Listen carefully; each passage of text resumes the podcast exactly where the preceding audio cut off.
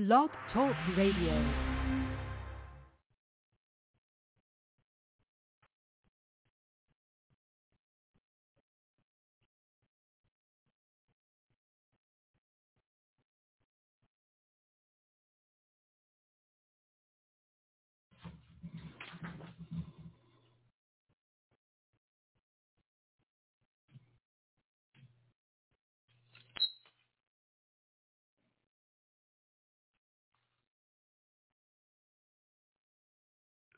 Stevie B's Media Production is a part of the Shellcaster Network. The proclamation of the gospel of Jesus Christ by members of the Churches of Christ with your host, Stevie R. Butler. You're listening to the Gospel Light Radio Show. Ladies and gentlemen, I'm not going to give my usual introduction to this show. I'm going to go ahead and start the show because of the technical difficulty that I'm having. I don't want to lose uh, my programming here. So I'm going to go ahead and let my co-host, Robert Lee Johnson, he serves with the New Horizon Church of Christ there in Lake City, Florida. He's going to go ahead and give his segment, and I'm going to try to continue on with the show as best I can due to the issues that I'm having with my studio. All right, Robert Lee Johnson, I'm going to go ahead and bring you on after I play this introduction.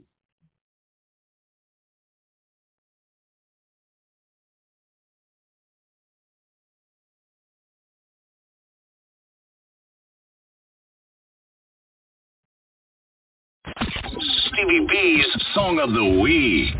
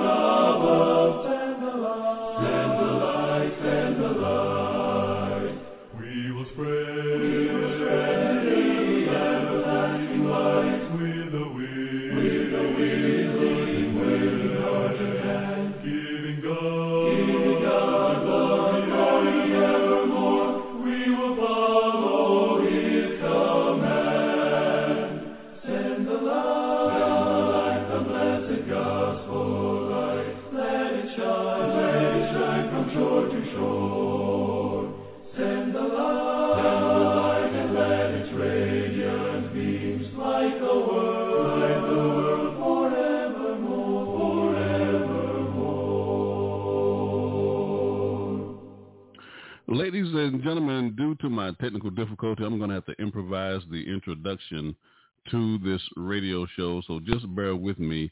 I want to go ahead and introduce my co-host on this radio broadcast, and then we want to go ahead and bring our speakers on to go ahead and get this show uh, started. I'm in North Carolina. My name is Stevie R. Butler. I'm in the great state of North Carolina. And my co-host Tim Bench, he's in the state of Texas, and Steve Cordell, he's in the state of Illinois. And my co-host Clay Phillips, he's in the state of Georgia. Brian Christian Coleman, he's in the state of New Jersey. And uh, Glenn McMillion, he's in the state of Texas. Frank Washington, he's in the state of Florida. And Courtney Carruthers, he's in the state of Illinois. And Robert Lee Johnson, he's in the state of Florida. Ladies and gentlemen, we're just grateful for the privilege to be able to bring you a program where we as Christians and members of the churches of Christ can share our faith and preach and teach the glorious gospel of Jesus Christ on a weekly basis. Before we go into our program, I would ask that you would bow with me in a word of prayer that we may thank God for this opportunity. Our most kind, gracious, loving Heavenly Father, the Father our Lord and Savior, Jesus Christ. Father, we thank you for this day. We thank you for allowing us to go through the various activities of the day and placing it on our hearts that we are on this broadcast and we're prepared now to present a portion of your holy and divine word. Father, we pray that you will bless my co-hosts on the show this evening, Robert Lee Johnson and Glenn McMillion, as they break unto us the bread of life. We pray that you will continue to bless their efforts on this radio show as well as in their own personal lives as they continue to sow the seed of the kingdom. Father, we pray that you will be with our listeners who are tuning into this radio broadcast via Blog Talk Radio as well as through social media. We pray that they may listen well that their hearts may be pricked as they consider their eternal stance before you and their soul salvation. And it will cause them to ask the question, what must I do to be saved? Father, we thank you so much for sending the only begotten Son, Jesus Christ our Lord, who died such a cruel death on Calvary's cross. We recognize that without such a sacrifice, we would not have a hope of eternal life. Father, even now, we ask that you'll forgive us for the transgressions of our own heart. We know our flesh is weak, and we often fall short of thy will. Father, we pray that you'll continue to bless us and keep us and love us all the days of our lives. And if we have been faithful until death, Father, we pray that you would save us. For us in Christ's name, we do ask it all. Amen. Ladies and gentlemen, welcome to the Gospel Light Radio Show. I've been having some technical difficulty here, but we're going to try to make this show work regardless. I, I'm still flying in the dark, so I don't know what you're hearing. So I just hope everything is coming across uh, real good as of now. Ladies and gentlemen, I want to go ahead and introduce my speakers on the broadcast this evening. In the first segment, my special, my co-host, Robert Lee Johnson. He serves as the evangelist for the New Horizon Church of Christ there in Lake City, Florida. He'll be making this proclamation of the gospel of Christ. And in the second segment, my co-host, Dr. Frank Washington, he serves with the West Broward Church of Christ there in Plantation, Florida. He'll be answering our Shout It Out question in that segment. And then to close out the show, my co-host Glenn McMillion, he serves with the Waterview Church of Christ there in Richardson, Texas. And he'll be making this proclamation of the gospel of Christ to close out the show. So open your Bibles and open your minds and let's have a great show. After the break, the next one you hear will be that of my co-host, Robert Lee Johnson. Enjoy the show. Send the light.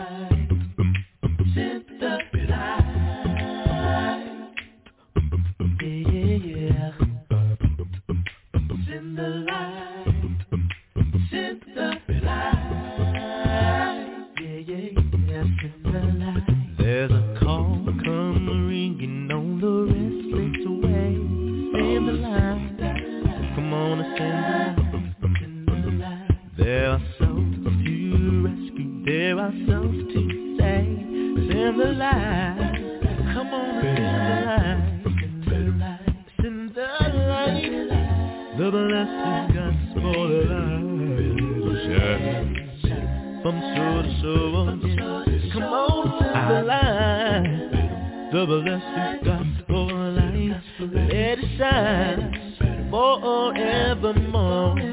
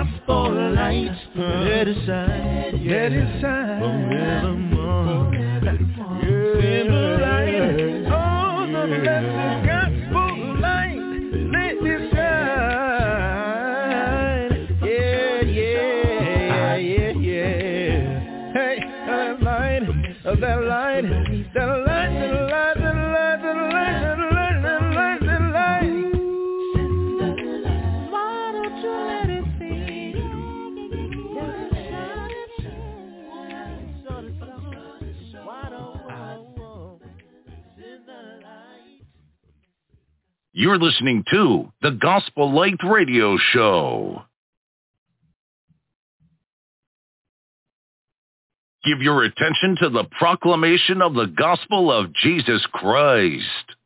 Now my co-host Robert Lee Johnson and his subject, a bright shining light. Thank you, sir. Hello there, good people. Good to be with you today just to have this opportunity to speak the word of God to you and to share uh, this fantastic uh, gospel uh, message that we uh, have been given uh, the opportunity to uh, to share. I'm happy to be here today, and glad to be able to uh, be present and to talk with you from the Word of Almighty God. Like Steve, it looked like we're having all kind of issues with our uh, technological presentation, but we'll do the very best that we can and I call on you to, uh, as the old preachers used to say, pick up pencil and paper and write down some scriptures so that you'll know that we are preaching from the Word of God. Um, a bright shining light from Matthew 5, 14 through 16. I might have changed it just a little bit. And I really want to talk about the light of the world. Uh, that's found in John 8, 12 through 20. So let me go there and uh, get us started on this subject uh, today. And I'm glad uh, that you are here and uh, sharing with us in this beautiful subject. In John 8 and verse number 12, the Bible says, And then spake Jesus again unto them, saying, I am the light of the world.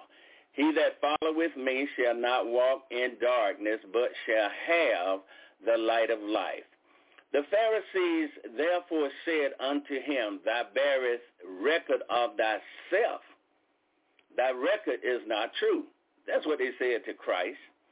And Jesus answered and said unto them, Though I bear record of myself, yet my record is true, for I know whence I came and whither I go, but ye cannot tell whence I come and whither I go, is what the Lord said uh, unto them. Then reading uh, further, the Bible says in John 8, 15, you judge after the flesh. And Christ said, I judge no man. And yet if I judge, my judgment is true, for I am not alone, but I and the Father that sent me. They were together. is what Christ is simply affirming uh, to uh, this group of people.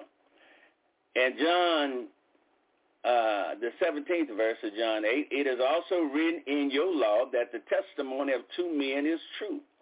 I am one that bear witness of myself, and the Father that sent me beareth witness of me.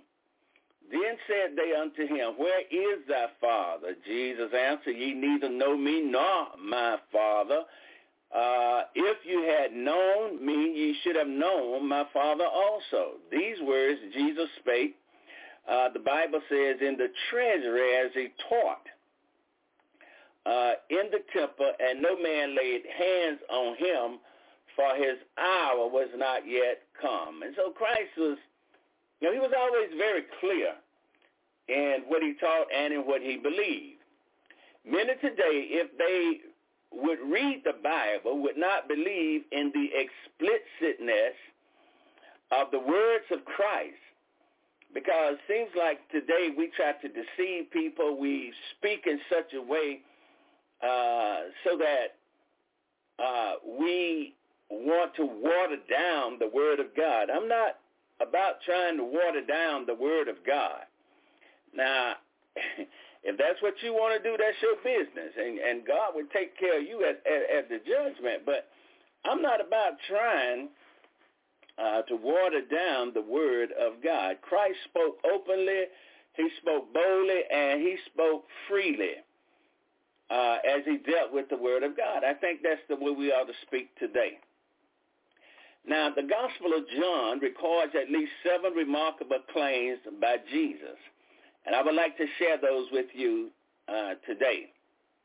Jesus said, for instance, Christ said that I am the bread of life. Now, what did he mean by that? Was he talking about um, that bread we buy out of the grocery store? I am that bread of life.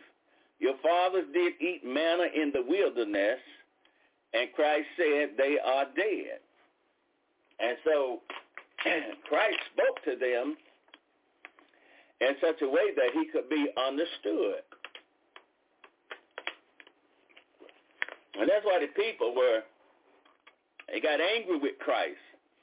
And they wanted to put him away uh, because of what he spoke and how he spoke.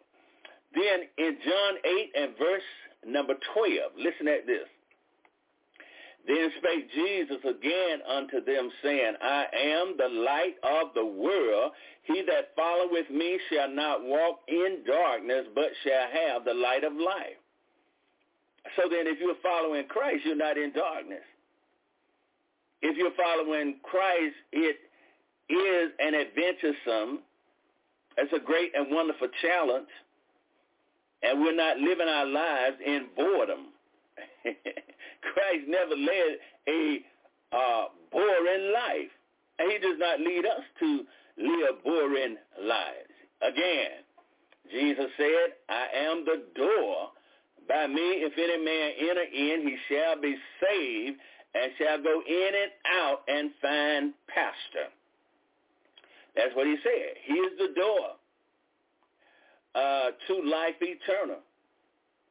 And would we follow him, he would show us how to make it into heaven. And I hear Jesus saying again in John chapter 10 and verse 11, listen to him now. He said, he says there that I am the good shepherd. He's a good shepherd, not the bad shepherd, but he's a good shepherd. And therefore we ought to be willing to follow uh, the shepherd of the sheep, and we ought to be able to listen to him and put him in our focus. So in this study, we will focus our attention on his claim uh, to be the light of the world, because that's what he was. And so in simple language did he make uh, this claim and many, many more. So when we follow the teachings of Christ, we find that we can examine the things that we find in the Bible. Now, as we look at the words of Jesus, we notice what is implied about the world in which we live. Jesus talked about light and he talked about darkness. If we live in darkness, we're not living in the light of God's word. Let us just make sure that we understand that. There is darkness in the world. The symbolism of darkness uh, is used metaphorically to symbolize distress, to symbolize mourning, perplexity, ignorance, and death. In Isaiah chapter 9, 1 and 2, the Bible says, Nevertheless, the dimness shall not be such as was in her vexation. Uh, when at the first he lightly afflicted the land of Zebulun and the land of Naphtali, and afterward did more grievously afflict her by the way of the sea, the Bible says, beyond Jordan in Galilee of the nations. The people that walked in darkness have seen a great light. They that dwell in the land of the shadow of death, upon them hath the light shine. And that's our great story today. To get people to see that there is hope. That that God brought salvation uh, to this dying world, and God is interested in man finding the salvation that God offers and to make application of our lives. In Job 5 and verse number 14, the Bible says they meet with darkness in the daytime and grope in the noonday as in the night. In Job 12, 24, and 25, the Bible says, he taketh away the heart of the chief of the people of the earth and causes them to wander in a wilderness where there is no way. They grope in the darkness without light, and he maketh them to stagger like a drunk man. Now, that's what the Bible says. And and so when we are walking in God's way and interested in that way, God will manifest himself to us and his word will be made clear. Before I go whence I shall not return, even to the land of darkness and the shadow of death, a land of darkness as darkness itself and of the shadow of death, without any order where the light is as darkness. So that's what God is saying to us today. And it's wonderful to be able to read in the New Testament, or rather the Old Testament, as it gives us these uh, predictions, and then we take the Bible and, and, and strive to understand what God is saying to us. And so the New Testament makes it abundantly clear. Again, in Job 17, 13 through 16, listen to him now. If I wait, the grave is mine house I have made my bed in the darkness. I have said to corruption, Thou art my father, to the worm, Thou art my mother and my sister. And where is now my hope? As for my hope, talk, Job. The Bible says, Who shall see it? They shall go down to the bars of the pit where our rest together is in the dust. You know, the older we get, the more we need to try to understand what life is all about, and we need to recognize that we're going to die one day. I don't care uh, how we dress or where we live, what we drive. We're going to leave that stuff behind, and we're not going to be able to take it with us. And so used figuratively of moral depravity, darkness. The Bible says, listen to them now, and this is the condemnation that light is coming to the world, and men love darkness rather than light because their deeds were evil. That's what Jesus said. And sometimes we act like we don't understand why people love darkness. The Bible says men love darkness rather than light. Members of the church can be living a good, complete life to God, and then all of a sudden they just seem to have an issue, a problem. And people won't talk to their face. They'll go behind their backs and say, well, what's wrong with the brother? What's wrong with the sister? Nothing. There's nothing wrong with them, but sin got a hold to them. And if you ain't careful, sin will get a hold to you too. Why, Brother Johnson? Because men love darkness rather than light. That's what Jesus taught us. That's what Christ said. So it ought not to be strange that you find people in darkness after having left it, and then there they go again all over there, wrapped up in that darkness. Christ came to bring us to the light. In Romans, the 13th chapter, verses 11 through 14, the Bible says, And that knowing the time that now it is high time to awake out of sleep. Preach, Paul. For now is our salvation nearer than when we believe. The Bible says the night is far spent. The day is at hand. Let us therefore cast off the works of darkness and let us put on the armor of light. Let us walk honestly as in the day, not in rioting and drunkenness, not in chambering and wantonness, not in strife and envy. The Bible tells us not to walk in darkness, nor in the ways of the world. It's time for us to get back to gospel preaching. And we're going to save people. We need to get back to gospel preaching. Rather than allowing people to, to believe what they want to believe, why don't we just tell them what the Bible says? In Romans 13 and verse number 14, listen. The Bible says, but put you on the Lord Jesus Christ and make no provision for the flesh to fulfill the lust thereof. God said, why don't you live a Christian life? Why don't you live a dedicated life? Get out of darkness and stay out of darkness. and stop trying to have it both ways.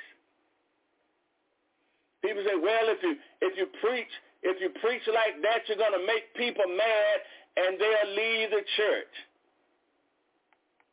Well, they got an issue then. They got a problem. Because men need to be told plainly what the Word of God says.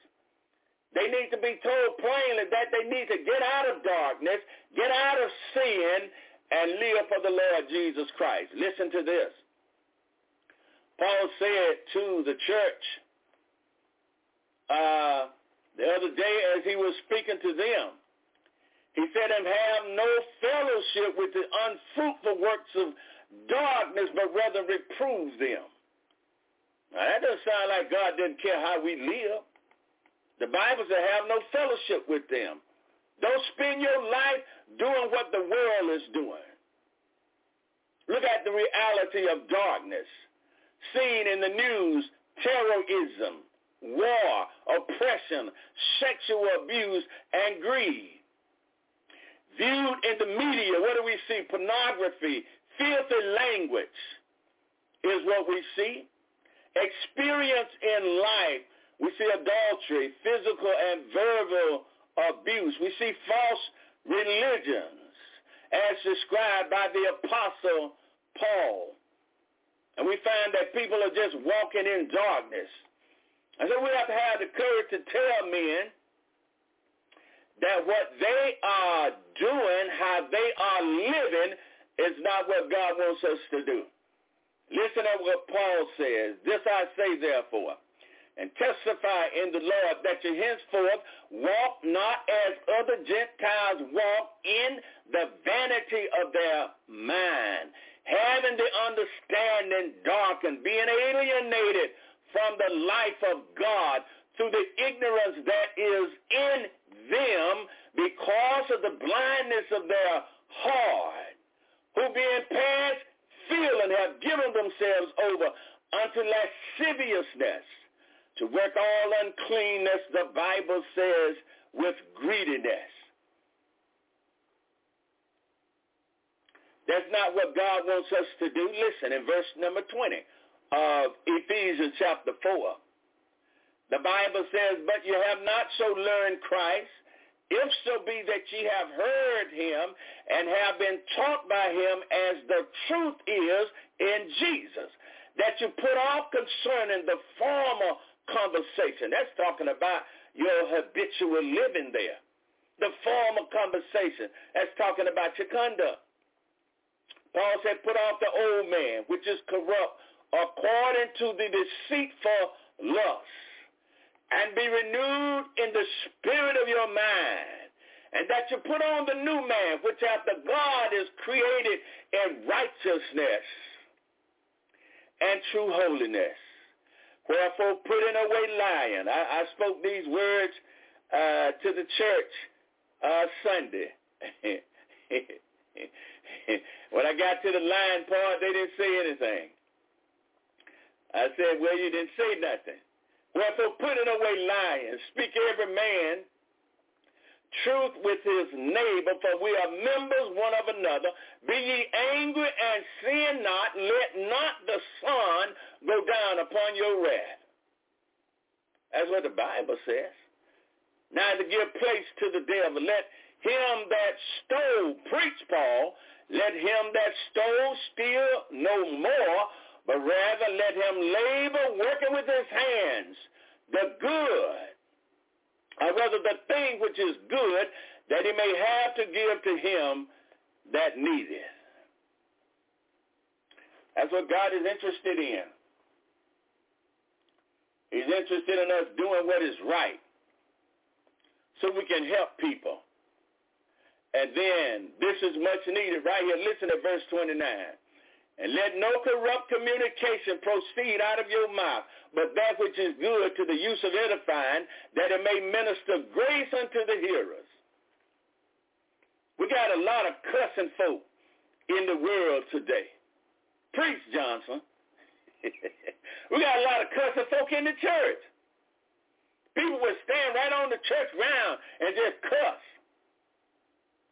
Students would cuss the teachers out.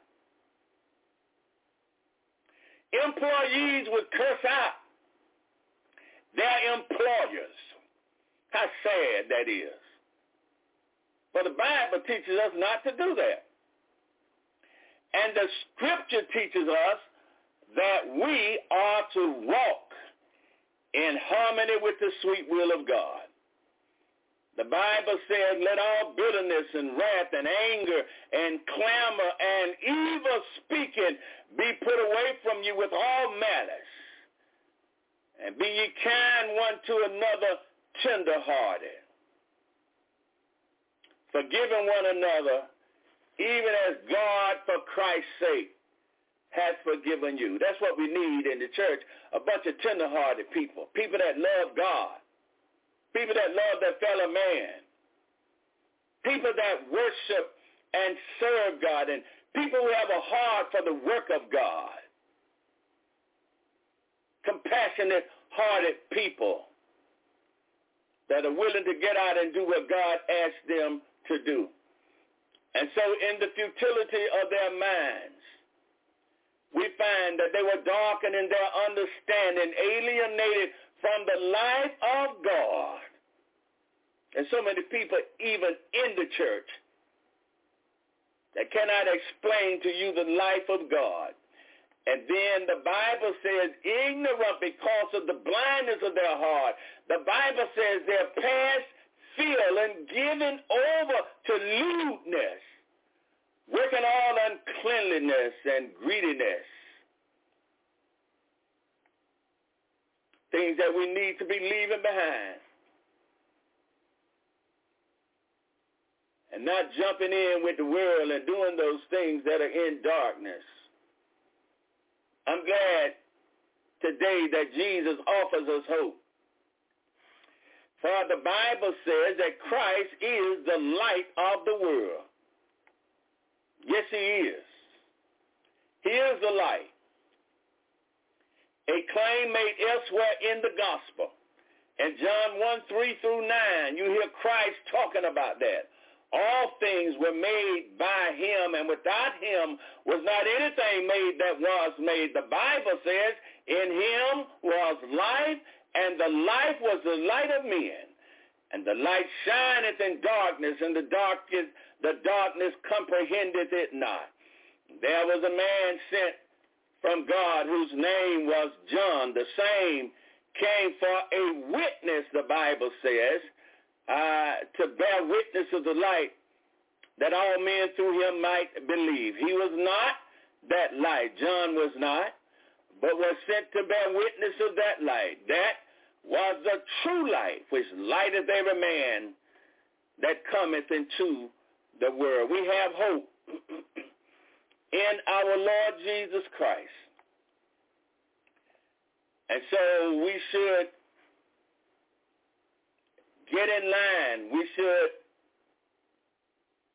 follow Christ. We should be habitual in our transformation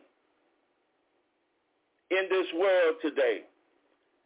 I talk to a friend all of the time. His thing is all about conversion. He said, Robert, the people are not converted.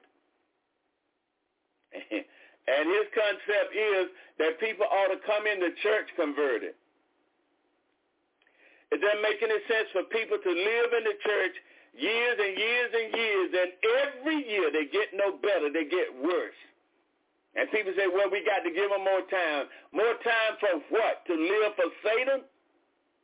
Man, God put us in this life that we might be engrossed by this life, that we might live this life and be a testimony to him in this world.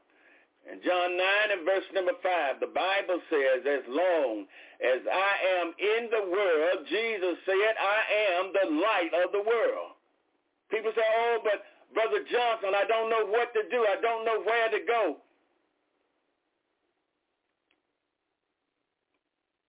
Then you need to listen to Jesus, don't you? Christ said, I am the light of the world. Again, the Bible says in John 12 and verse number 35, then Jesus said unto them, Yet a little while is the light with you. While uh, the Bible says, walk while you have the light, lest darkness come upon you. For he that walketh in darkness knoweth not whither he goeth.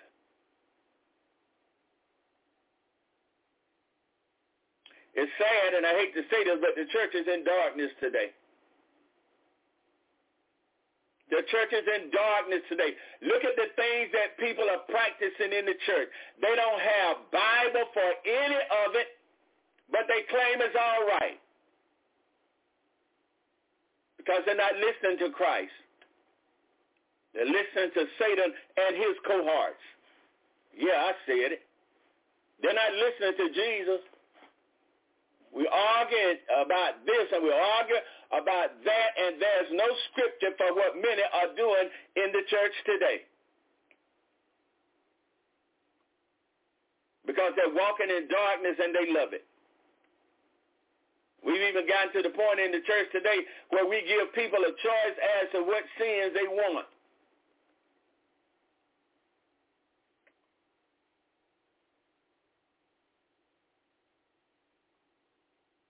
There are some that are heralding instrumental music. Talking about there's nothing wrong with it. There is something wrong with it. God didn't order it in the New Testament. And you ought not to be doing it. Yeah, I said it.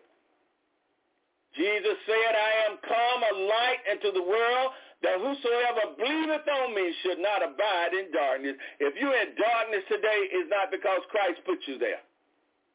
Christ is the light, not a light, indicating that he alone provides the true light. In the church, we need to go back to picking up our Bibles and we need to say we will follow what's in the Bible. If you want to know what's right, then follow the light that is in the Bible. Now, you don't have any business doing anything that the Bible doesn't say you can do. And people say, well, the Bible doesn't say we can't do it. God has always been crystal clear as to what he wanted from men. Now stop lying on God and the Bible. People are out there doing things and they're doing the stuff that they want to do and the people in the church don't know enough Bible to challenge them. That's a sad situation. It's just as wrong as two left shoes. John 14, 6, listen, talk Jesus. And Jesus saith unto him, I am the way, the truth, and the life. No man cometh unto the Father but by me. You can't make your own way to heaven. You can't find your way to God, doing find your way to God, doing what you want to do. As the light, Jesus is the source of life. John 8, 12, then spake Jesus again unto them, saying, I am the light of the world. He that followeth me shall not walk in darkness, but shall have the light of life. How can we call people out of darkness when we don't know what is darkness? Some claim they don't know what's right and what's wrong anymore. We've always been able to tell what's right and what's wrong by taking a look at the good book. John 10 and verse number 10. The thief cometh, Jesus said. The thief cometh not but for to steal and to kill and to destroy. Then our Lord said, I am come. I'm not like the thief. I am come that they might have life the Bible says, and that they might have it more abundantly. That's what Jesus came to give us, abundant life.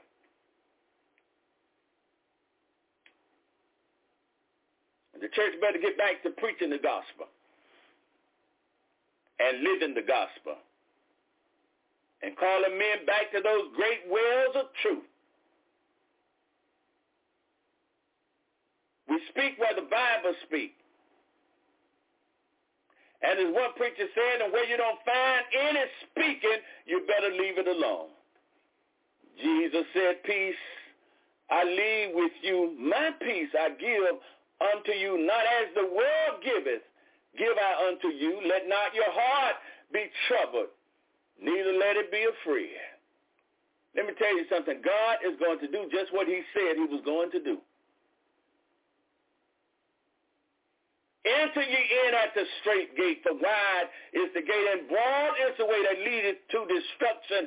The Bible says, and many there be which go in there. There are a lot of people that's going to be saved. Or rather, there are a lot of people that are going to be lost, and few will be saved.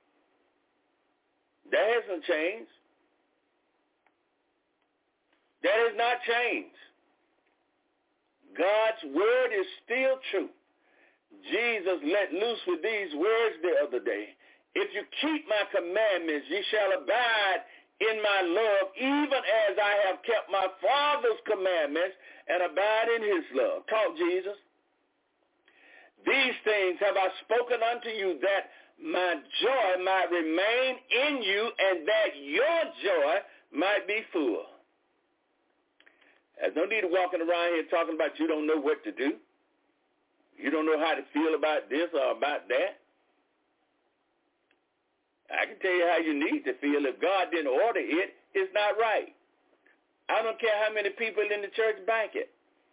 I don't care how many famous ministers in the church bank it. If God did not order it or call it to be, you better keep on walking and leave that thing alone according to the Bible. According to the Bible. And so Jesus said, I came and spoke to you that your joy might remain in you. Listen, we're not supposed to go through life looking and acting like sad sacks. But we are to be comfortable in the religion of Christ, knowing that what he has taught us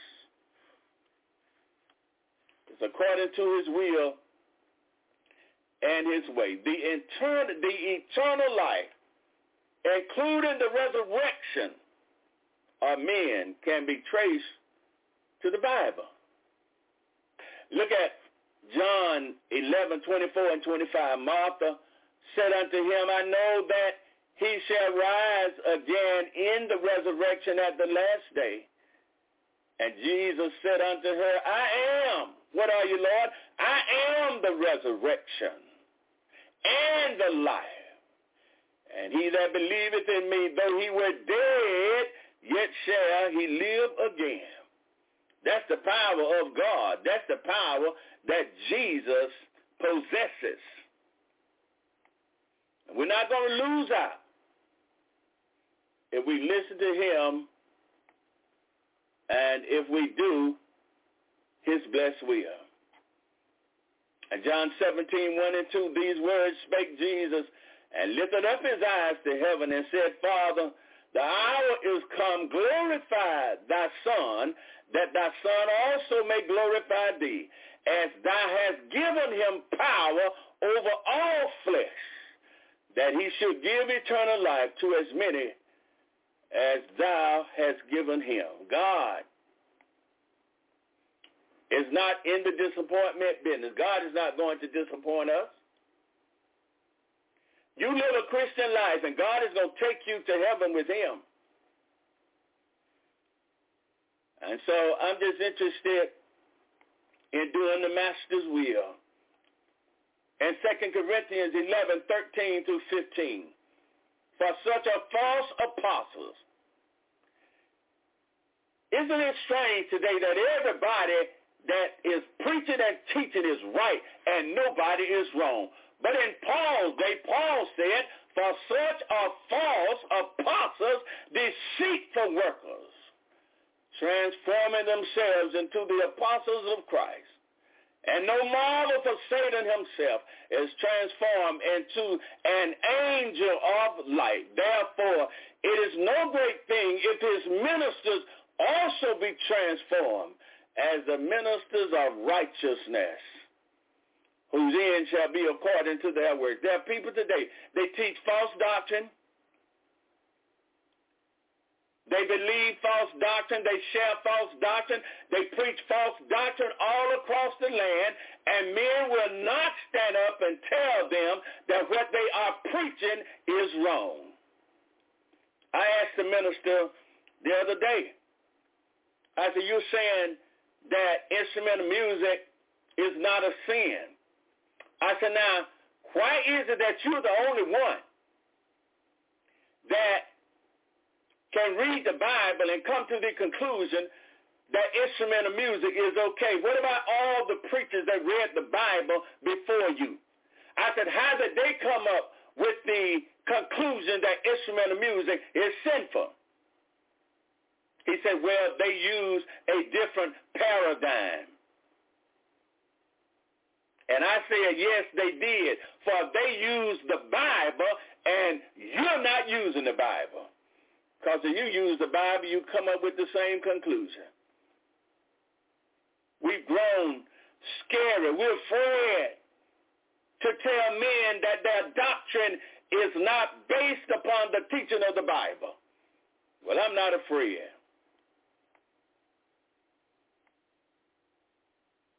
At best, one can only reflect what light Jesus has already bestowed. He's telling us that the world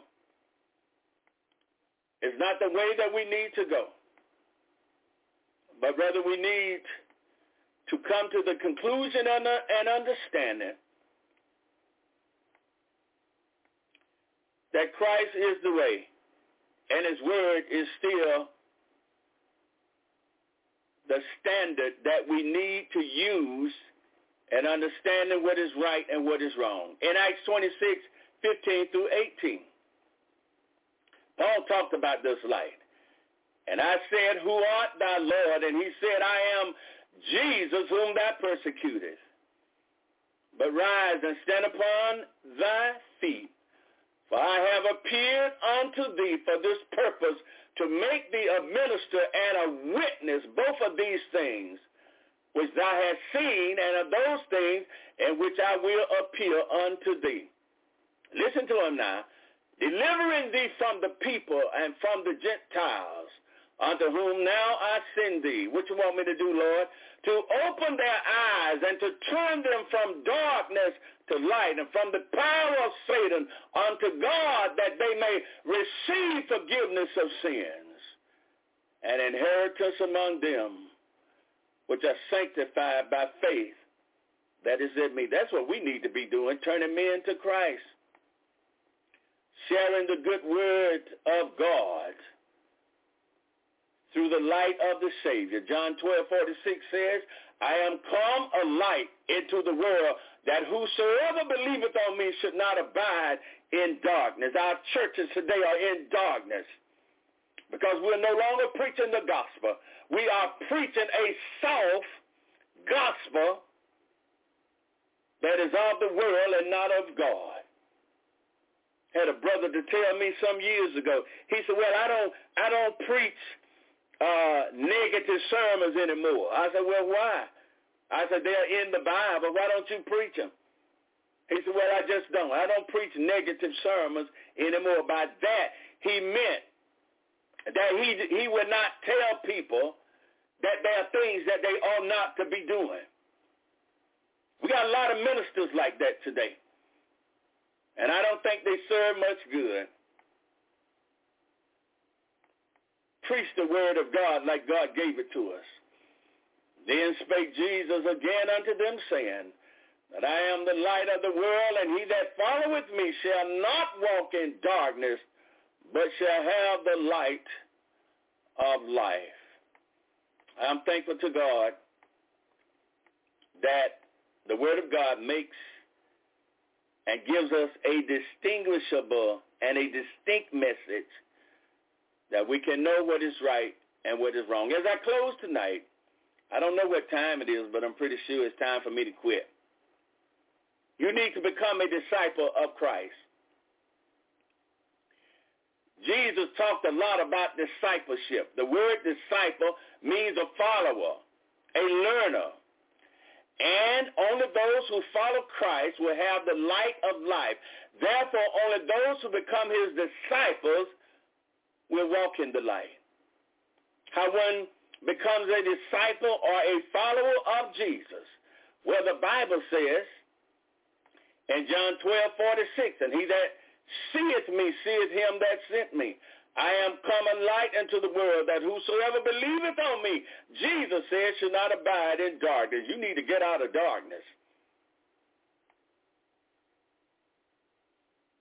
Getting out of darkness includes getting baptized.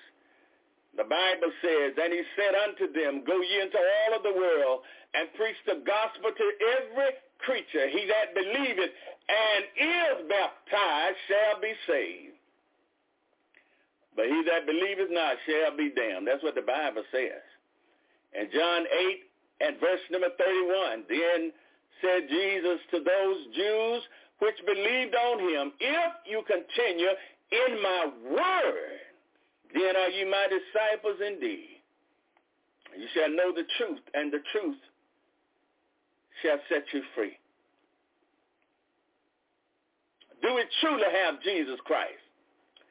Whoso transgresses, the Bible says, and abideth not in the doctrine of Christ, hath not God. He that abideth in the doctrine of Christ, he hath both the Father and the Son. When was the last time you heard of a church that was withdrawn from unfaithful members, that took the opportunity to withdraw from men who teach false doctrine and will not make a change. We don't care about we don't care about that anymore. But I, I stopped by to tell you that Jesus does.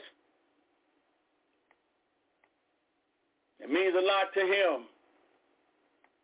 The Bible says that you may be blameless and harmless the sons of God without rebuke in the midst of a crooked and perverse nation among whom you shine as lights in the world, holding forth the word of life.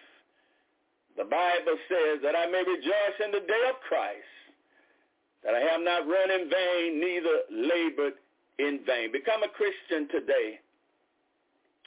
Turn to God and give your life to him. Become a member of his church. Obey the teachings of Christ. Obey the gospel.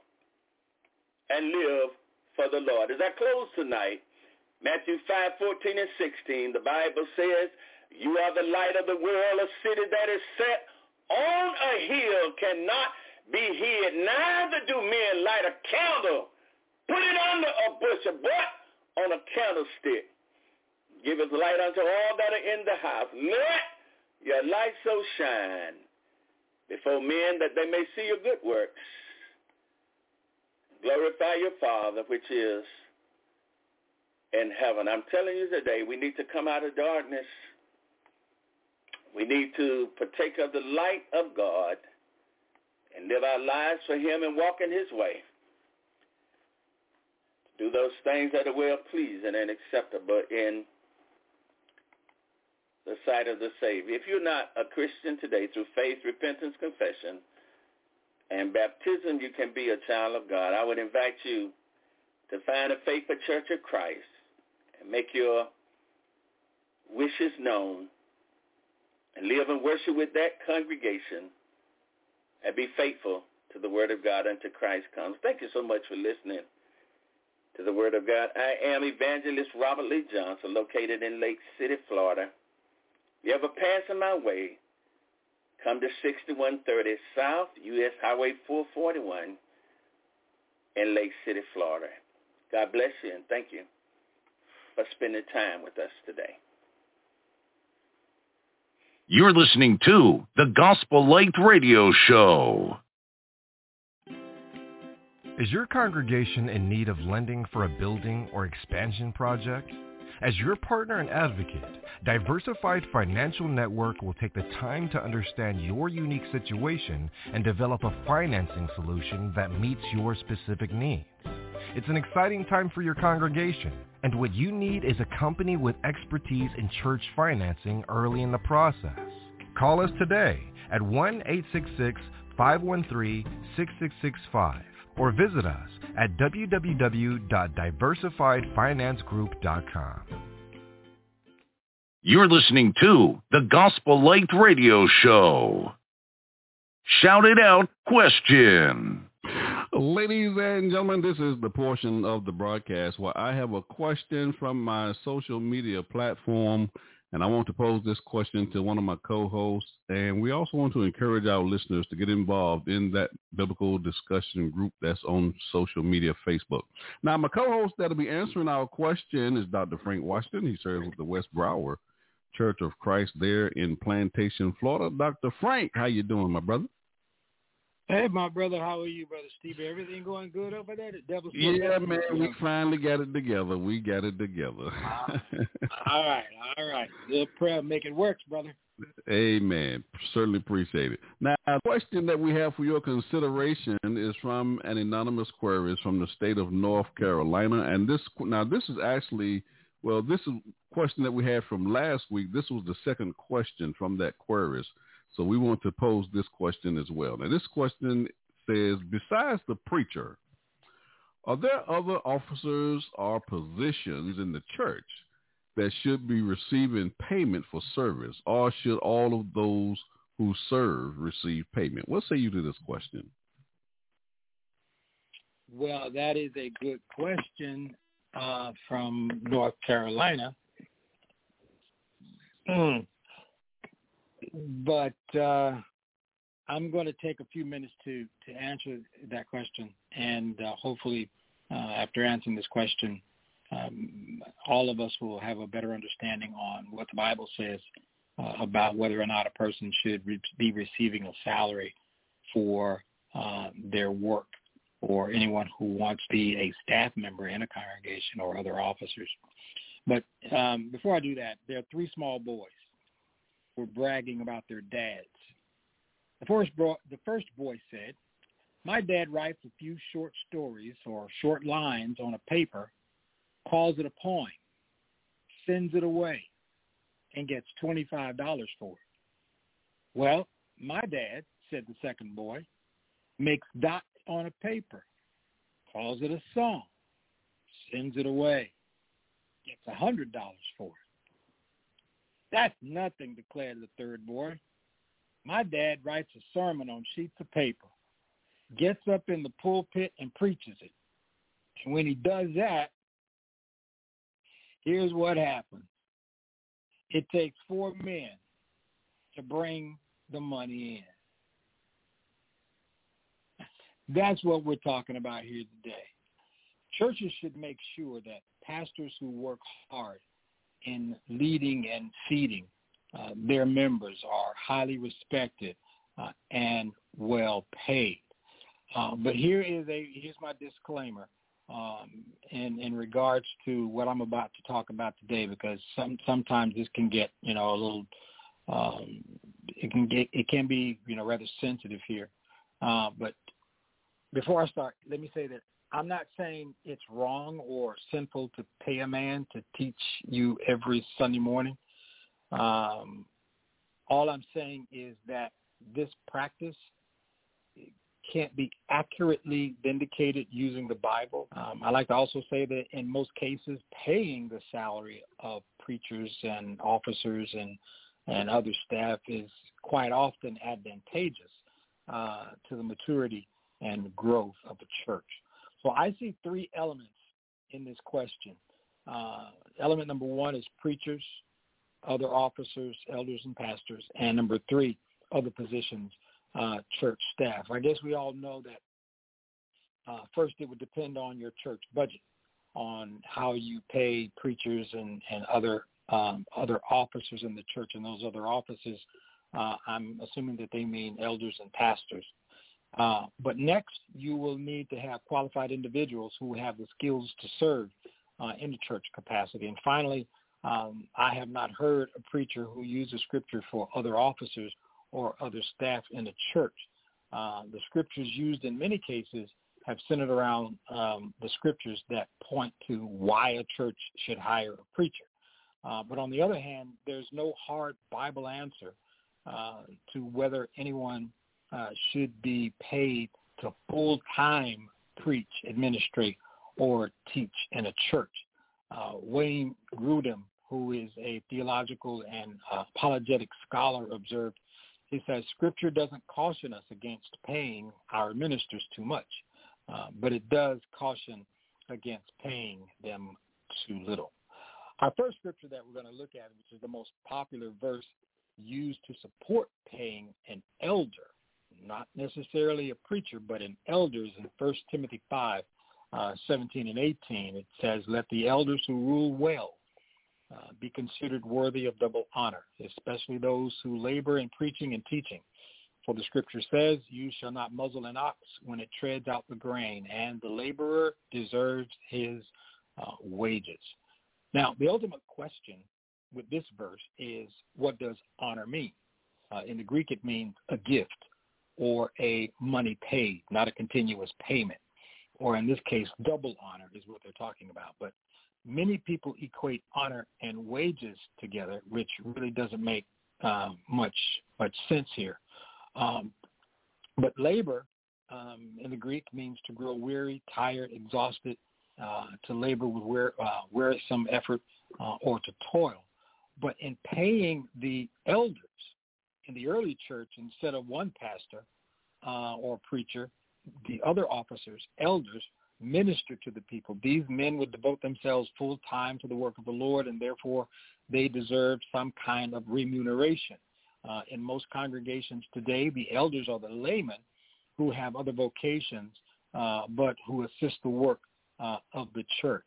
And usually the pastoral staff are the only full-time workers uh, in a church. Of course, these are all these are secretaries, administrative assistants, uh, custodians, etc. But Paul was not writing uh, about those individuals.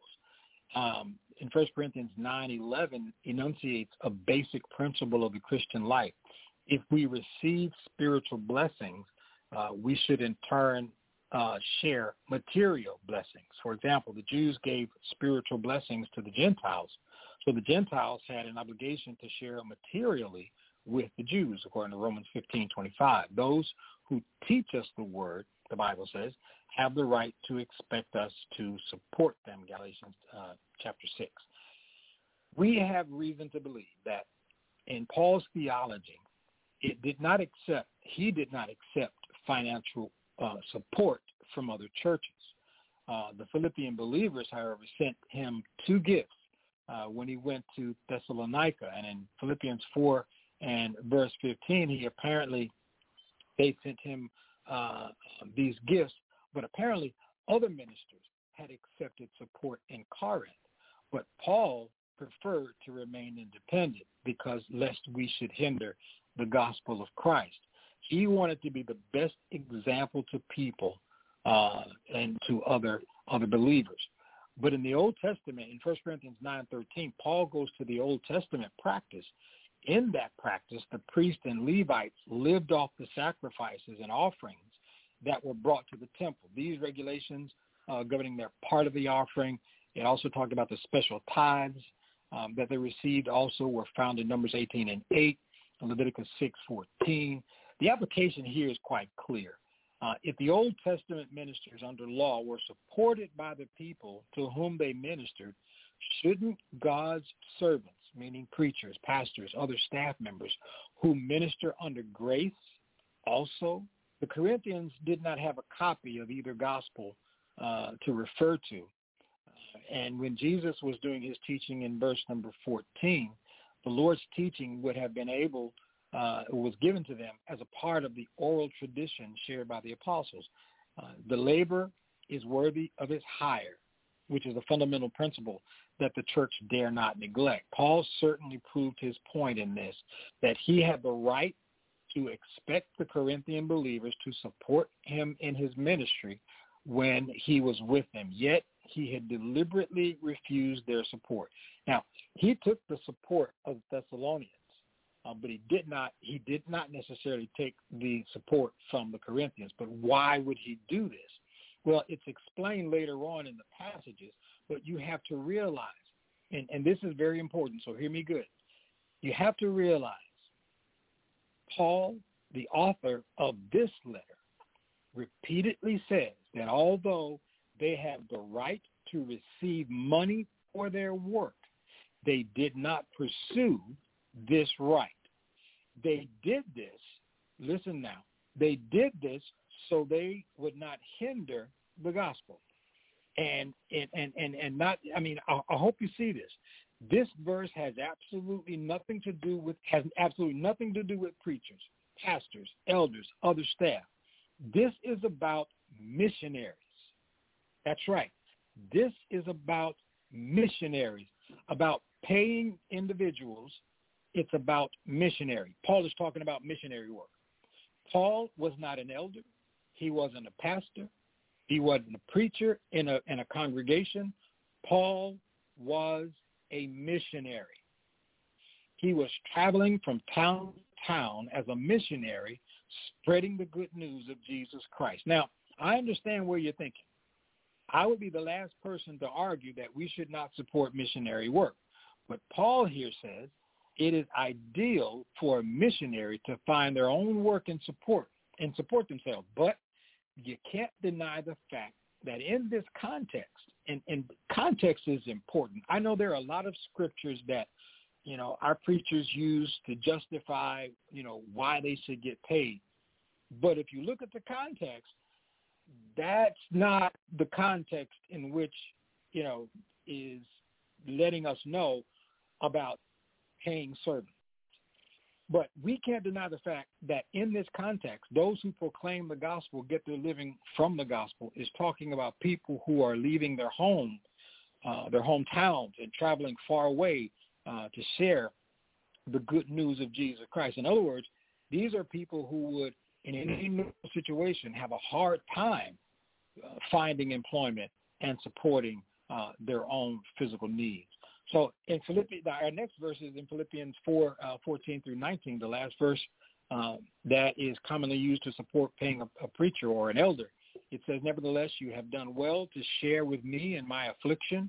Uh, you yourselves also know, Philippians, that at the first preaching of the gospel after I left Macedonia, no church shared with me in the matter of giving and receiving, but you alone. For even in Thessalonica, you sent a gift. Here it is. You sent a gift more than once for my needs. Not that I seek the gift itself, but I seek for the profit which increases to your account. But I have received everything in full and have an abundance. I am amply supplied, having received from Epaphras, Epaphroditus what you have sent, a fragrant aroma, an acceptable sacrifice, well-pleasing to God. And my God will supply all your needs according to his riches and glory uh, in Jesus Christ. Paul is a missionary. He's not an elder. He's not a pastor. He wasn't talking to elders. He wasn't talking to pastors. He wasn't talking to preachers. But yes, apparently the Philippians supported Paul when he was going through a rough patch, and he considered it a blessing. Though he didn't seek the gift, he didn't go out seeking it, he's glad that their graciousness will profit the Philippians. I, I would also like to point out that this is not a salary for Paul. This isn't a salary. It's a gift of support that sent Paul uh, to sent, that was sent to Paul uh, on his way or in his way. Now, in other words, this verse does not support paying a pastor or an elder a, salary. Now, conclusion, because I know some of y'all are really get, getting ready to ask me some questions, but uh, besides, in answering the question, besides the preacher, are there other officers or positions in the church that should be receiving payment for service or should all those who serve receive payment? Well, the short answer is it depends on your church budget and the need that uh, there is no real strong thou shalt pay the pastor or thou shalt pay the preacher or thou shalt pay the staff. In my ministerial professional point of view, we should reevaluate the traditional church motif. Uh, what is the traditional church motif, Doc? Well, here it is. Traditional church motif is Sunday morning, the church is open, Sunday morning, Sunday night, and one day during the week. That's traditional church motif. You open up Sunday morning, stay for a few hours, close it, come back Sunday evening, stay for a few hours, go home. And then one day during the week for maybe an hour or two. The church for today is the one that is relevant to the needs of a diverse and multicultural community. We need churches that are open from from nine o'clock or eight o'clock to five o'clock every day with a paid and all you administrative assistants, I have PAID in caps. You should get paid as an administrative assistant, making sure that you know the the church is running, making sure that you know the phones are being answered, making sure that you know the uh, you're you're making schedules for the preacher or you know anyone else in the in in, in uh, on the church staff. There should be someone answering that phone every day so that calls and people's concerns don't get wasted. Not only that, there should be counseling and wellness coordinators for members and non-members.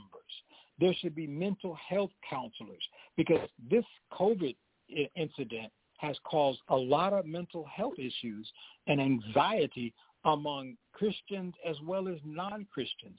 And so if you do not have a counseling and wellness coordinator, if you do not have a mental health co- uh, counselor, you need to get one. You need to have a spiritual formation minister, a website developer, IT specialist, singles ministry coordinator, facilities operator, worship leader. I mean, what's a worship leader? Worship is worship leader is more than having somebody come in and sing some songs. The purpose of the worship leader, my friend, is to lead people into a more intimate relationship with Jesus Christ. Human beings were not created to function in isolation. We were built for relationship, and that's what the job is of a worship leader. And you should pay him. And so if your church budget uh, can only afford a preacher, then y'all need to get to work. Uh, if your church budget cannot afford a youth minister or a Spanish or Creole uh, minister or pastor, then you, you need to get to work because these individuals are fully dedicated to helping the church succeed. So should you pay them? I say yes, you should pay them. If they have the skills, the ability, the passion, and the love for Christ, it will it will de- it, it would help the church uh, to succeed in ways that you could not imagine. The main staff is tasked with important responsibilities regarding the day-to-day operation of the church. And with this responsibility, it's only fair that you pay them accordingly. You can't or should not run a church on volunteers alone. Because what if they quit? Then you're stuck. You have nothing else to go for. Therefore, having a paid church staff and other staff member is vital to the growth and maturity uh, of a congregation. That's all I have for now. I, I, thank you for that question. It was a very good question. Uh, thank you for that important question. This is Dr. Frank Washington saying, stay in God's grip. Shout it out question. You're listening to the Gospel Light Radio Show. It ain't easy. No. Sometimes it gets hard down here, Lord. Sometimes it gets rough.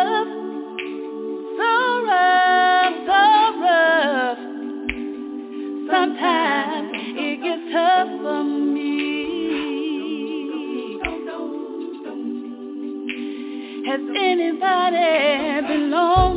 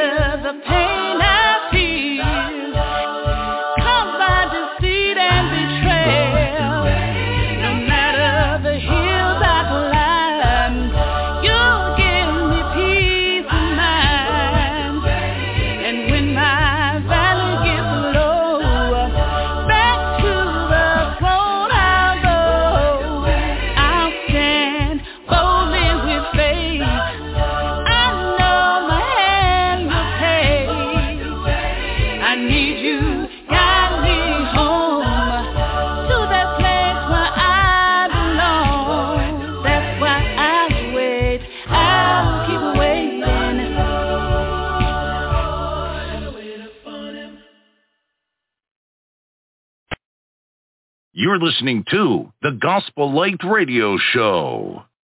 Give your attention to the proclamation of the gospel of Jesus Christ. Now, my co host, Glenn McMillion, and his subject, the God of Love. Thank you, Stevie. Tonight, we're going to talk about a subject that should not be controversial, but has become controversial. Uh, we're going to talk about God and his love for us. Uh, this is Pride Month, so you're going to be hearing a lot about the concept of love uh, over the next few weeks. Um, and there's a lot of um, messaging around the concept of love that is uh, not exactly consistent with what the Bible has to say about. We are we're told that God is a God of love and that all he really cares about is that people love one another and that they get along and accept each other and if they do that then we've ultimately achieved God's purpose. And it is true that God is a God of love, and we will we will explore that. Um, but what does love mean? What what does the Bible mean when it talks about love? And is that consistent with the message that we're receiving uh, from the world? And how do we as Christians uh, take God's love and, and, the message that God has for uh, people, the love that He has for people, and bring that to our community. So I'm hoping that we'll be able to cover all of that in the next uh, few minutes, and uh, and to have something that you can take uh, and bless your community with. So let's start with God being a God of love, and where does that come from? We know this verse very well. If you, I'm sure you've already turned there. If you if you're following along with your Bible, uh, First John four verses 7 and 8. Beloved, let us love one another, for love is from God, and everyone who loves is born of God and knows God. The one who does not love does not know God, for God is love. So God is clearly a God of love. God, love is one of God's core aspects. It is something that he expects uh, all of us to have, all of us to show uh, one towards another. It goes on, and when we go to First Corinthians, I, you, you, know I'm going there, so you might as well have it marked. Uh, that without love, uh, none of the other things that we do, none of our spiritual gifts, none of our our, our great deeds, even our faith, uh, becomes meaningless without love. But what what is what does love mean in this context? What what are we talking about when we we talk about love. So there are three words that are in the Bible that are tra- in the New Testament that are translated love, and four that were existed in the uh, the ancient Greek that the Bible was written in. Uh, the first three, um, phileo, which is uh, the the root that we get the word Philadelphia from is the the brotherly love. I love you like a brother. It's a very close relationship of love. This is used commonly in Scripture uh, to talk about the love that Christians have for one another as, as brothers and sisters in Christ. there's another word, word storge. Storge is a is a general affection. It's used in scripture only a couple of times in a negative sense to talk about people who just have no concern for another person. They they lack all natural affection. Um, so it's just the we have a general uh, kind-hearted feeling towards another person is is what storge is. And then there's agape. This is the the love that is referenced here when we talk about God being a God of love. It is the love that we will spend uh, the rest of our, our discussion talk, tonight talking about in 1 Corinthians chapter 13. And agape is a is a much deeper, a much richer type of love. It has uh, qualities to it that are sacrificial. It has the qualities in it that are uh, far-reaching, and, and we'll get to each of those things as we go through that chapter. The other one that's not not mentioned in the New Testament at all is eros, and that is the sexual relationship, uh, the romantic type of love that is uh, it, in view in that sense.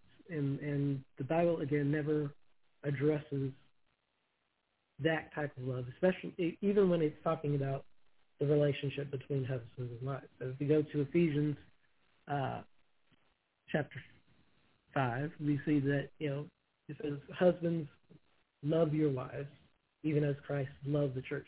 That that love there is not eros. That love there is agape, um, and it is very telling that the, the, the Bible has to command husbands to love their wives in an explicit way.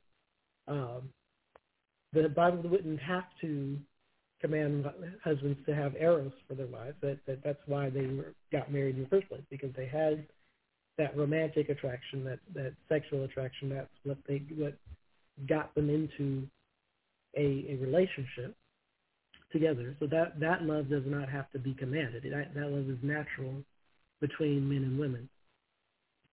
Um, but husbands have to be commanded, have to be reminded to have a greater love, a, a, a deeper love for their wives than just the romantic attraction. The agape, again, says, as Christ was willing to give him, as Christ gave himself for the church, there's a, a sacrificial aspect, a, a willingness to not only do I love this person, this woman, that not only do I have uh, affection for this woman, uh, and we have companionship, but I am willing to to die to to save this woman uh, from her, any hurt, harm, or danger.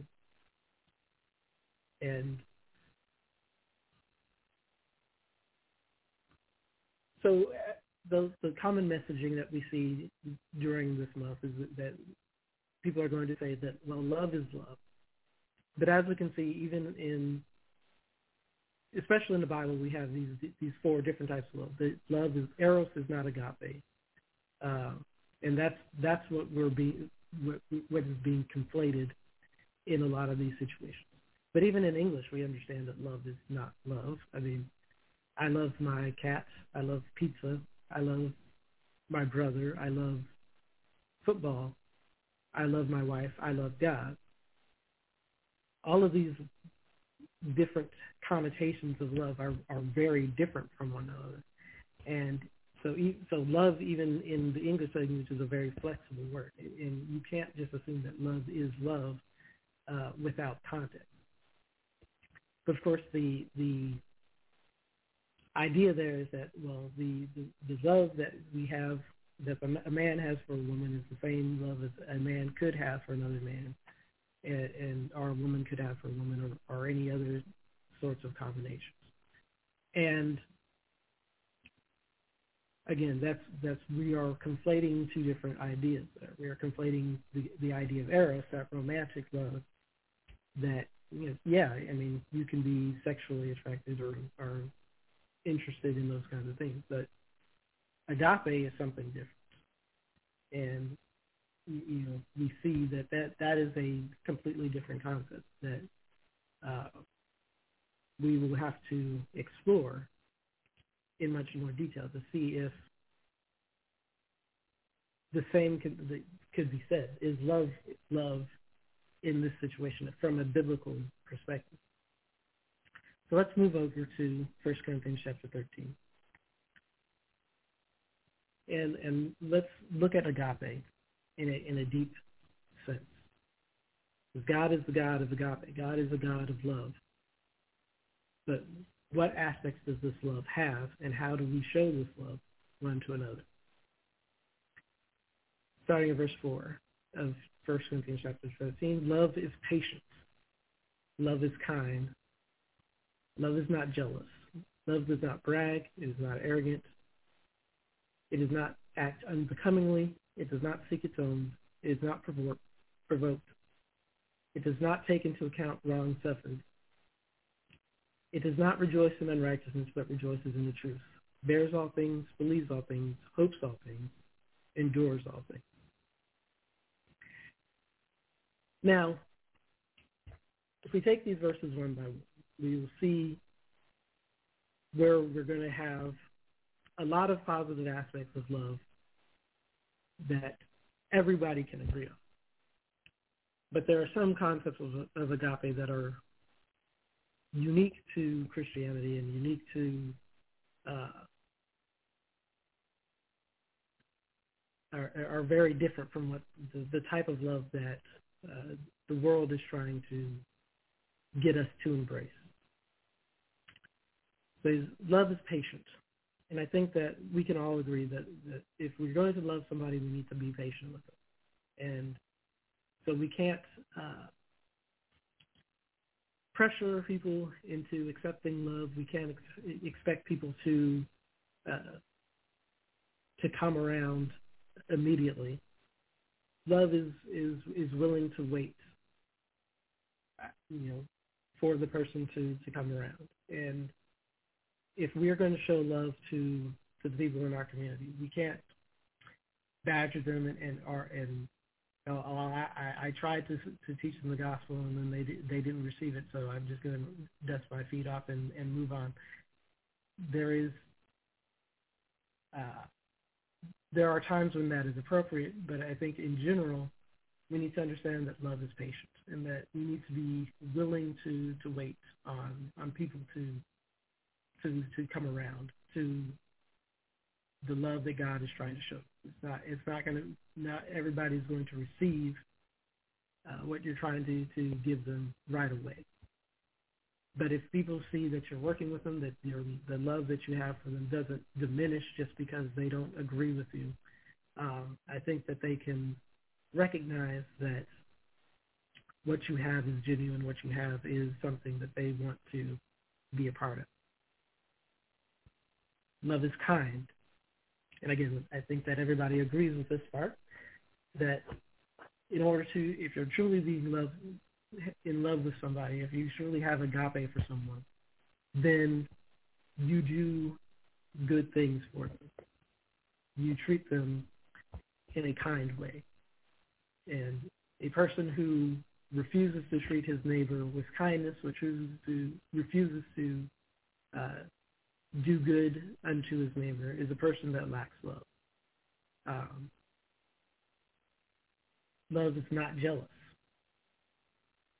And jealous in this case is, is we don't uh, withhold our love from from people in a in a biased way.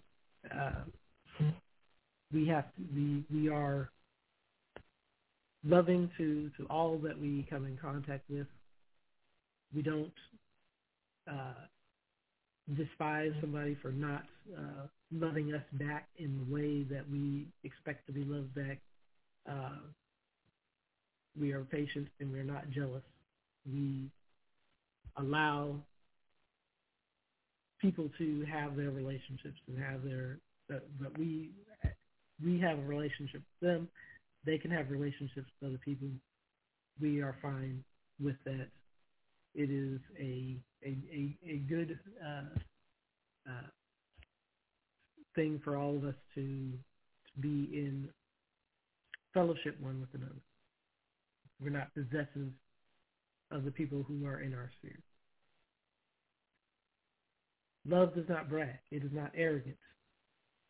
So we don't, uh, as Christians, should not be lording over people who are not Christians and, and seeing ourselves as being better than them. Uh, we, you know, we love them. We are trying to give them what God is uh, wanting to wanting them to, to have. We're trying to give them a a positive relationship with us and with God without uh, lording over them. We're, we're, we're being humble as, you know, we're all sinners in need of a Savior. We, we've all stumbled. We've all fallen. We've all searched for the proper path. And we don't come at people with the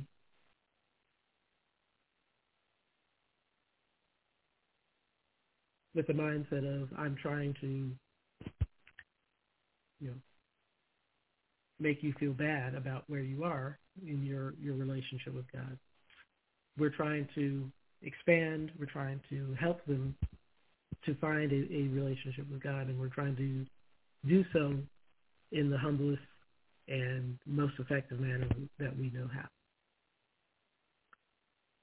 It does not act unbecomingly. It is not rude. It is not, we don't, uh, again, we don't treat people who are on the outside of our community with hostile action.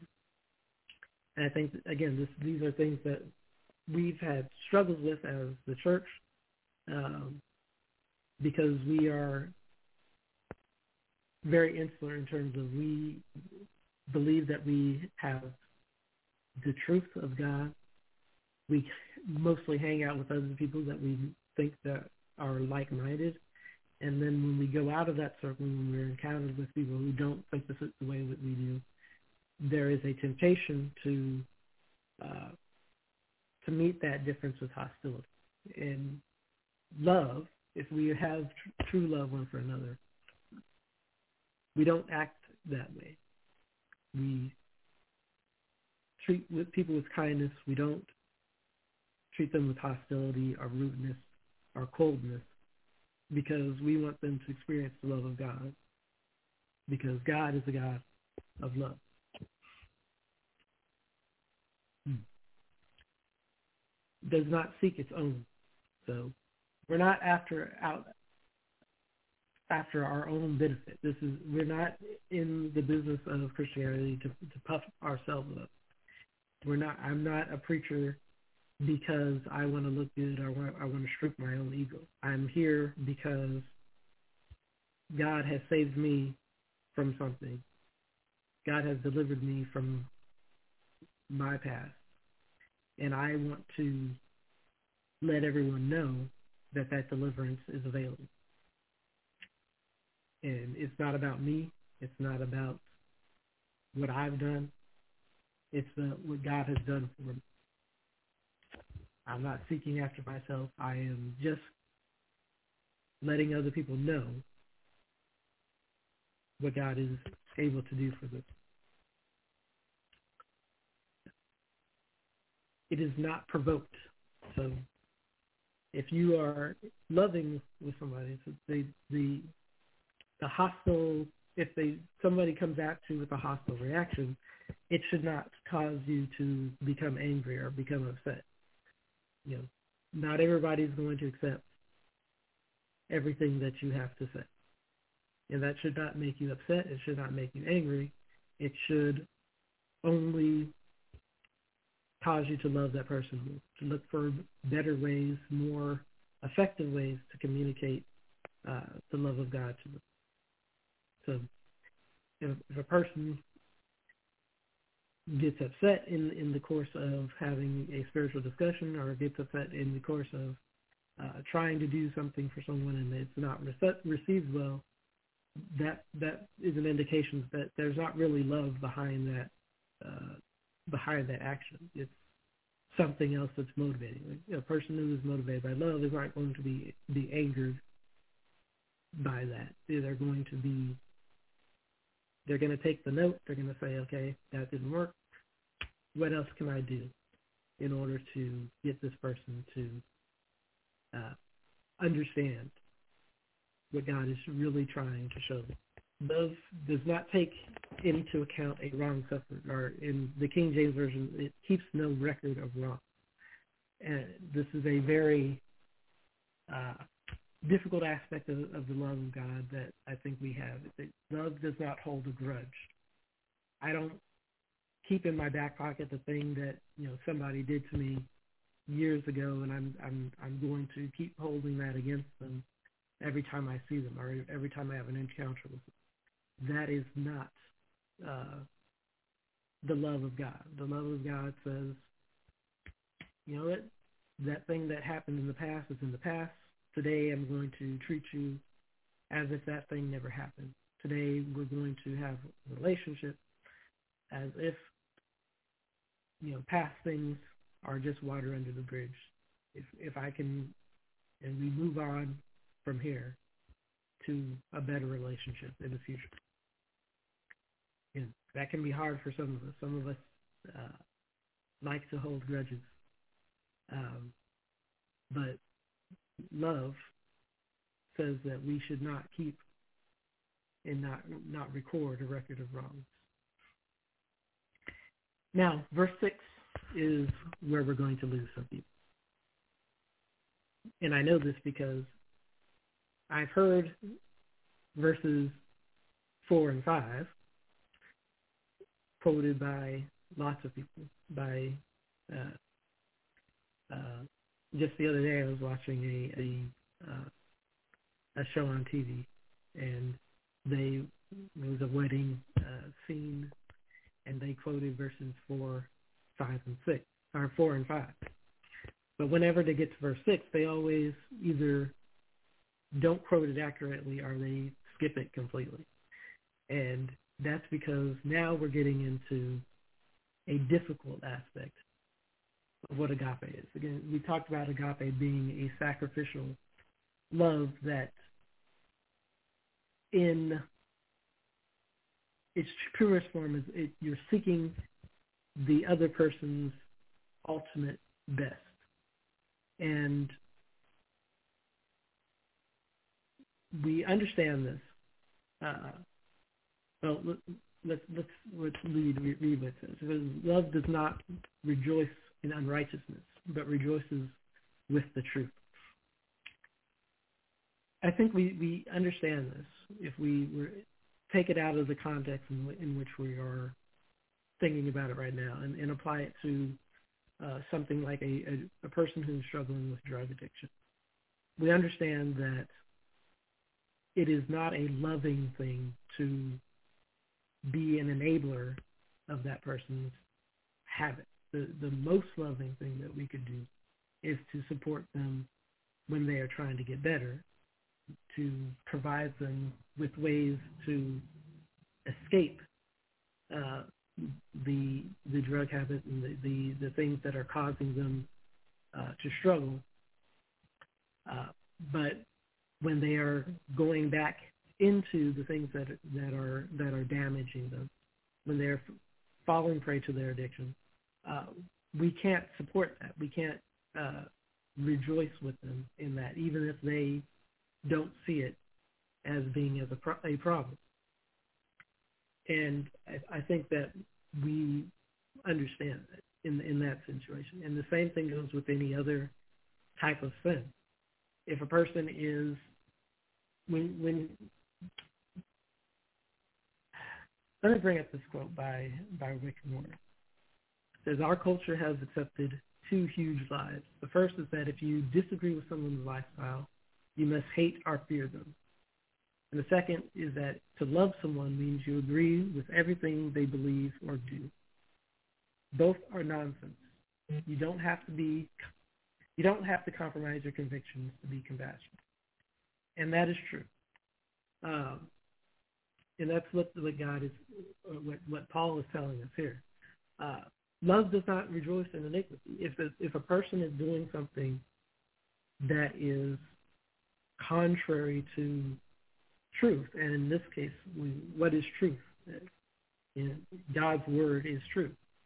So when someone is doing something that's contrary to God's word, when somebody is doing something that is contrary to uh, things that are beneficial, things that are edifying, even if they are rejoicing in that, even if they don't see a problem with it, we are, if we're going to be truly loving with them, we cannot support that activity. We cannot rejoice in their iniquity. And, and that is tough because it seems like we are withholding something from them.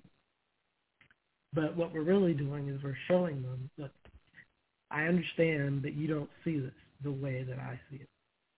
But I am seeking your ultimate good. I'm seeking not the ecstasy of the moment, but the joy that comes from ultimately reaching uh, the, your your greatest potential. And what what you're doing right now is you're settling for something that is less than what God would would have for you, the the, the life that God would would ask you to to aspire to. So we can't support uh, people who are, are in a situation that is not uh, in accordance with truth, in accordance with with God's word. I mean, so when we're talking about again, this is Pride Week. We're talking about these other arrangements um, besides the one that God has prescribed. We go back again back to uh, Ephesians. It says, "Every man, you know, husbands, love your wives." Literally, because the Greek doesn't have a separate word for husband and wife. They just say, "Men, love your women." That is it. That is the only relationship that the Bible sees as being accepted. That is not something that I made up. That is not something that is, is it comes from the book of Glenn. It comes from from God. God sees the ultimate good as being ma- the male and female relationship. So when uh, people are in some kind of other arrangements and expect us to celebrate, so I can't do that we can't celebrate with you. We can't because that would be rejoicing in it. We we need to point you to something higher. Point you to the fact that God is trying to bring you into a, a better relationship with him. And that means giving up uh, some things that might cause us to feel good in the moment. And, and again, that's we're not strictly limiting it to this situation. There are this has to do with every sin that that's out and you know every all of us struggle with some kind of sin, and it, it wouldn't be appropriate for you know me to rejoice in the sins that I have and, and then bash somebody else. No, none of those things are to be celebrated. Sin is never to be celebrated. Sin is always to be reproved and repented of and moved on from. And that's where we're trying to, to go with everyone. That's what we're trying to teach and be loving in how we teach with everyone.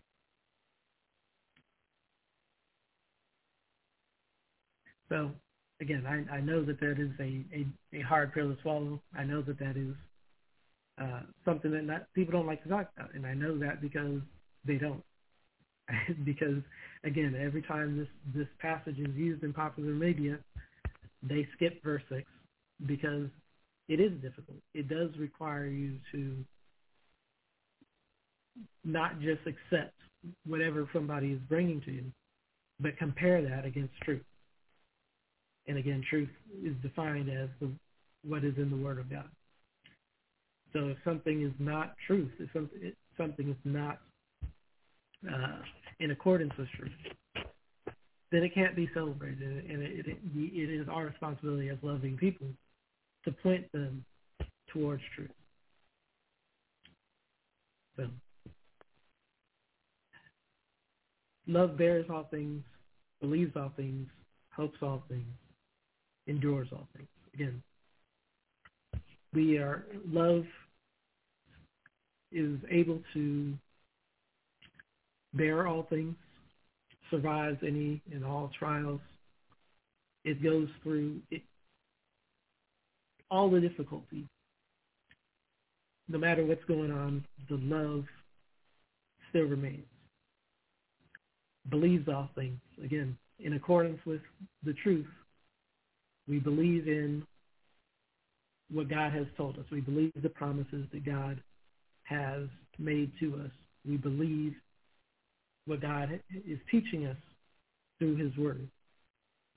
And we communicate that to those that we come across in, in love, trying to point them to our Savior. Hopes all things. Again, we, we have hope. We have a hope in Christ. And that hope is what we communicate. That hope is what we share. That hope is what we defend. Uh, and that love is embodied and born through that hope. Endures all things.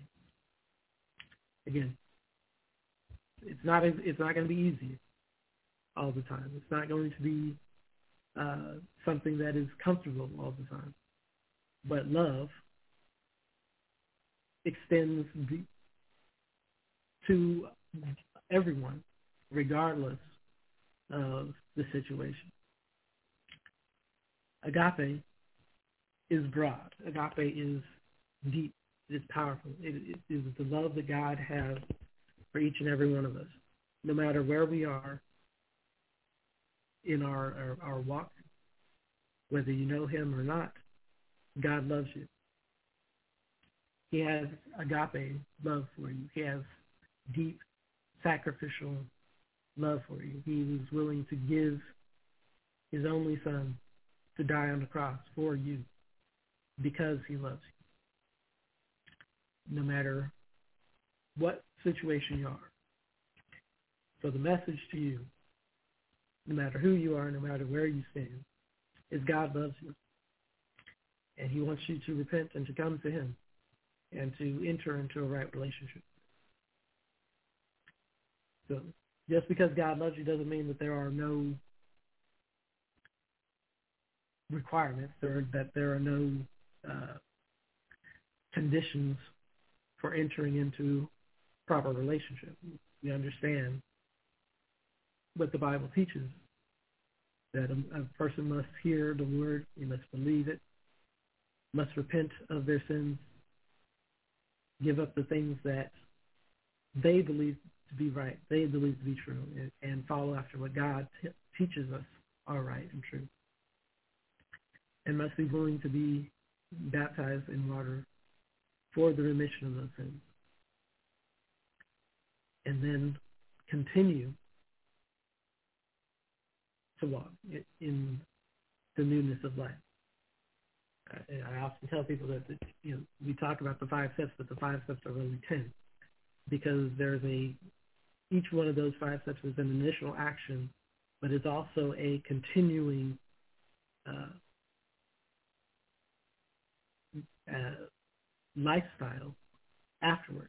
You you hear the word, but you never you don't just hear the word once. You continue to study after you're saved you you have faith in the word, but you don't you don't just have faith for that day. You continue to cultivate to to strengthen that faith as you go. You you repent of your sins, but you don't just repent that day and and, and then are are okay for the rest of your life. You you continue to repent every time we sin, every time we we fall into something, because we're we, we're going to have trouble with the the old sins. We're going to have trouble with the new things as we grow. But God is faithful and just to continue to forgive us as if we confess our sins and repent of them. We when we confess, we, we confess that, that day that Jesus is Christ, but we also confess as we live, as we go, as we uh, grow in our relationship with God, we are continually telling people uh, about this faith that we have in Christ Jesus. And we we are baptized. When we're baptized, we enter into relationship with God, and then we continue to walk in that relationship. Uh, we are the the baptism is for for an, as an analogy, it's our it's our our wedding ceremony, but we don't just have a ceremony. We are now in in a marriage, and we continue to uh, point back to that ceremony as we walk in this relationship. So those are the things that God requires of us and in order to enter into relationship with him. So it doesn't mean that God loves us any less if we haven't done those things. It just means that God is waiting. God, again, love is patient. God is still waiting for us, uh, waiting for you to uh, to understand what God is, what, he, what what is being taught to you, understand what He what His will for you is, and is pleading with you to come and to, to join and to to, to uh, accept the gifts that he is offering. So the lesson is yours for this evening. I, I, I hope that we understand better uh, the love that God has for us, the love that we need to show um, to our fellow men and women, and uh, how that love is a little bit different from from what we've heard before, but but is is ultimately uh, a love that seeks everyone's ultimate good, and, and God wants what's best for you. God wants to have a relationship with you, and He is uh, waiting for you to to find Him if you only seek Him out. I, I hope that this has been received in the spirit that it was given. And uh, tonight, uh, we will uh, put in there. Um, let's say a, word of prayer as we uh, dismiss for this evening. Dear God and Father, we thank you so much for this day that you've given us. We thank you for just allowing us to have this opportunity to uh, to study your word, Father, to, to be blessed by uh, the men who have brought your word to us this evening, Father. Father, we just ask you to to go with us as we uh, continue to, to walk with you or to, to strive to to be your saints. Just help us, Father, to live our lives in, in a manner that's pleasing and acceptable in your sight, Father, to remember the things that have been taught here today and incorporate them into our everyday lives. So watch over us. Keep us in your care. In Jesus' name we pray. Amen. You're listening to the Gospel Light Radio Show. Flowing down the river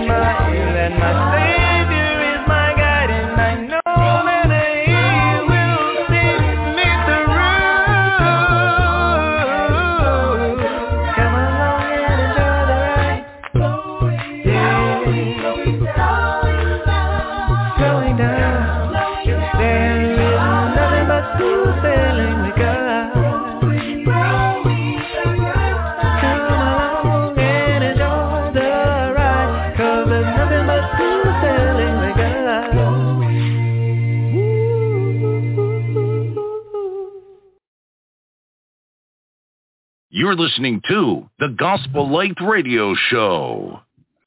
Ladies and gentlemen, I want to thank you for tuning into the broadcast this evening. We certainly appreciate those who've been following our radio show on Blog Talk Radio as well as on social media. My co-hosts Robert Lee Johnson and Glenn McMillion both presented their presentations on social media as well as on Blog Talk Radio. I want to thank my co-host Robert Lee Johnson for that fine lesson, a bright shining light. He always does a great job on the broadcast. Certainly appreciate his efforts. And my co-host, Glenn McMillion, for his subject, the love, the, the God of love. Certainly an excellent topic. And he, he made some very good points in that lesson as well. And my co-host, uh, Frank, uh, Dr. Frank Washington, did an excellent job in answering our Shout It Out question from the anonymous querist from North Carolina regarding the pay for those who uh, serve in the Lord's church. So that we just had a great show. In spite of the difficulty, we got off to a rough start, but we uh, was able to work things out in the show. My co-hosts, actually, all of them did a great job on this broadcast. Certainly appreciate their efforts each week on this program. Ladies and gentlemen, we are just thrilled to be able to bring you a weekly broadcast, and it's our prayer that the lessons that were given on this radio show have been beneficial to your spiritual lives. And your relationship with the Lord has been strengthened because you're not only tuning in this radio show, but you're giving yourself over to a study of God's Word. I'm your co-host. I'm your host, Stevie R. Butler. I want to say on behalf of my co-host on the Gospel Light Radio Show, we really do appreciate your love and support for these radio programs. Good night, everybody. God bless you. You're listening to the Gospel Light Radio Show. Give me a song to sing like Jesus.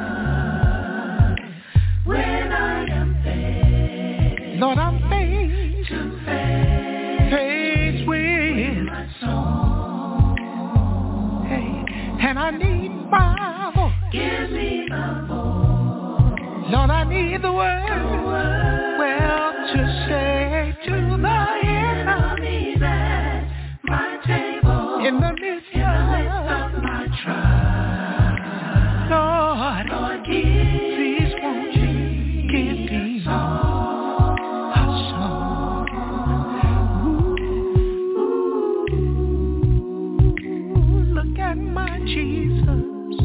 He's sitting at the table, my Lord, yeah. And old Judas, he had just left to betray. Hmm. Before going to the garden, Gethsemane, Jesus called for a in the midst of my trials. Help me to do the same. Father, please give me a song to sing just like Jesus.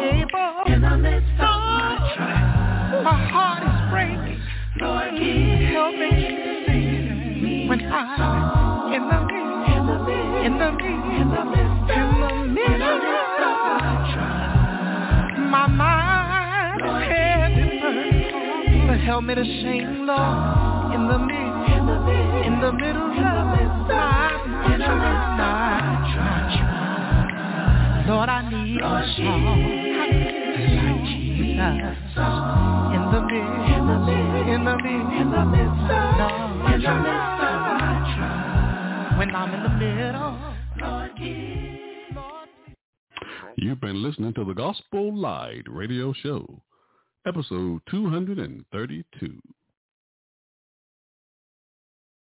And if you miss me from singing, singing, and you can't find me nowhere, nowhere. come on up to glory. glory.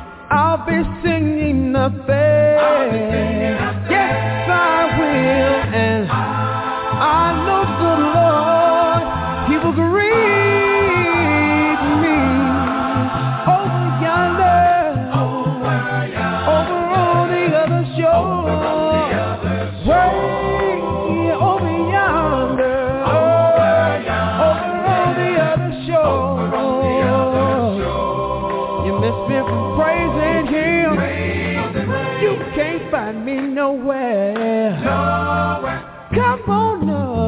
glory. glory. I'll be praising the fair. I'll be praising the. Heard a minister say to thee.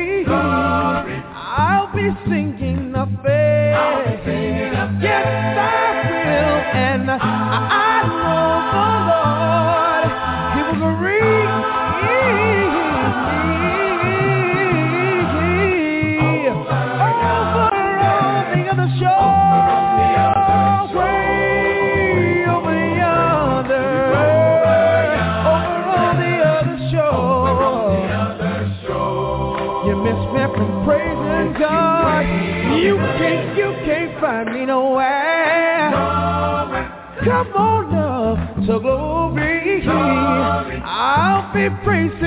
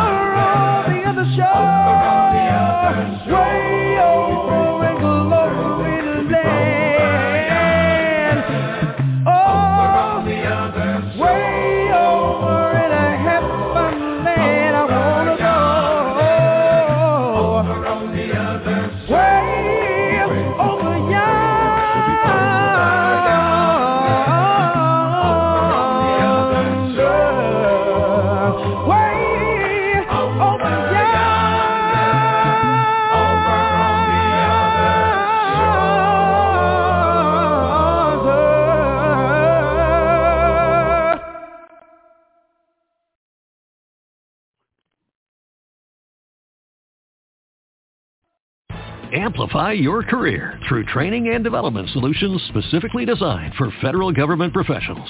From courses to help you attain or retain certification, to individualized coaching services, to programs that hone your leadership skills and business acumen, Management Concepts optimizes your professional development.